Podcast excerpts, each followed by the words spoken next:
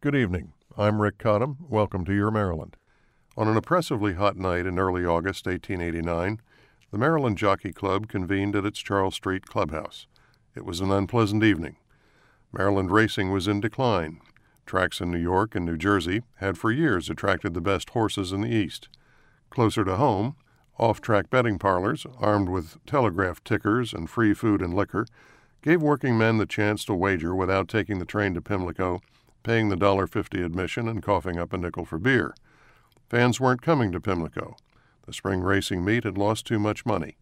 Sadly, the club voted to disband.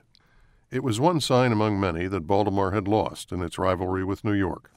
While that city grew rich trading with the West, Baltimore's customers resided in the bankrupt South. A gray pall of defeat had hung over the city since 1865. In 1893, a recession turned into a full scale economic depression, striking Baltimore as hard as anywhere. Baltimore's one bright spot, the redoubtable Orioles baseball team, played brilliantly in the not very gay 1890s, then were whisked away to, where else? New York. In doing so, they followed the Preakness Stakes, the pride of Maryland's racing glory days, which moved to New York right after the Jockey Club's decision. From 1890 until 1908, the Preakness was nothing more than a minor stakes race at New York tracks.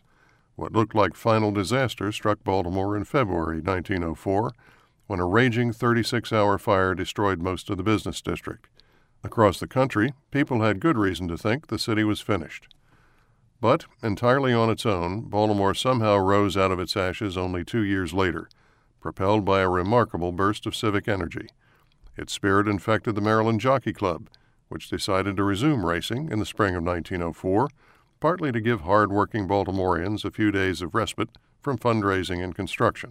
Fortune, they say, favors the bold, and in 1908 came a bit of luck.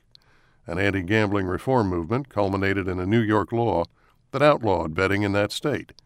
Eastern horsemen looking for a racing venue turned to Maryland. The next year, the Jockey Club secured the return of the Preakness to Pimlico. The Preakness Stakes that ran on May 12, 1909, was an event, but not because of the race. The winner was a vicious 20 to 1 shot named Effendi, who liked to bite any horse that came near him. Before the race, his trainer sent him across the track to nibble grass, thinking he'd stay out of trouble. He did until a race thundered by. Then he stuck his head over the rail and tried to grab any horse that strayed within range. When he got his chance in the Preakness, Effendi flew down the home stretch past the New York favorite, a horse named Fashion Plate, to win handily. But after years as a small race in New York, the racing world took little notice of it. Even the winning jockey, an unknown named William Doyle, thought nothing of it. No, the real contribution of that 1909 Preakness came not from forgotten horses and unknown jockeys, but from two unknown Marylanders.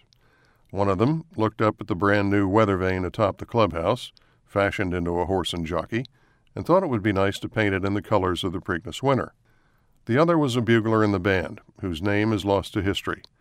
Moments before the Preakness started, caught up in the wonderful spirit that had rebuilt Baltimore and returned this great race to Pimlico, he made his way to the judges' stand.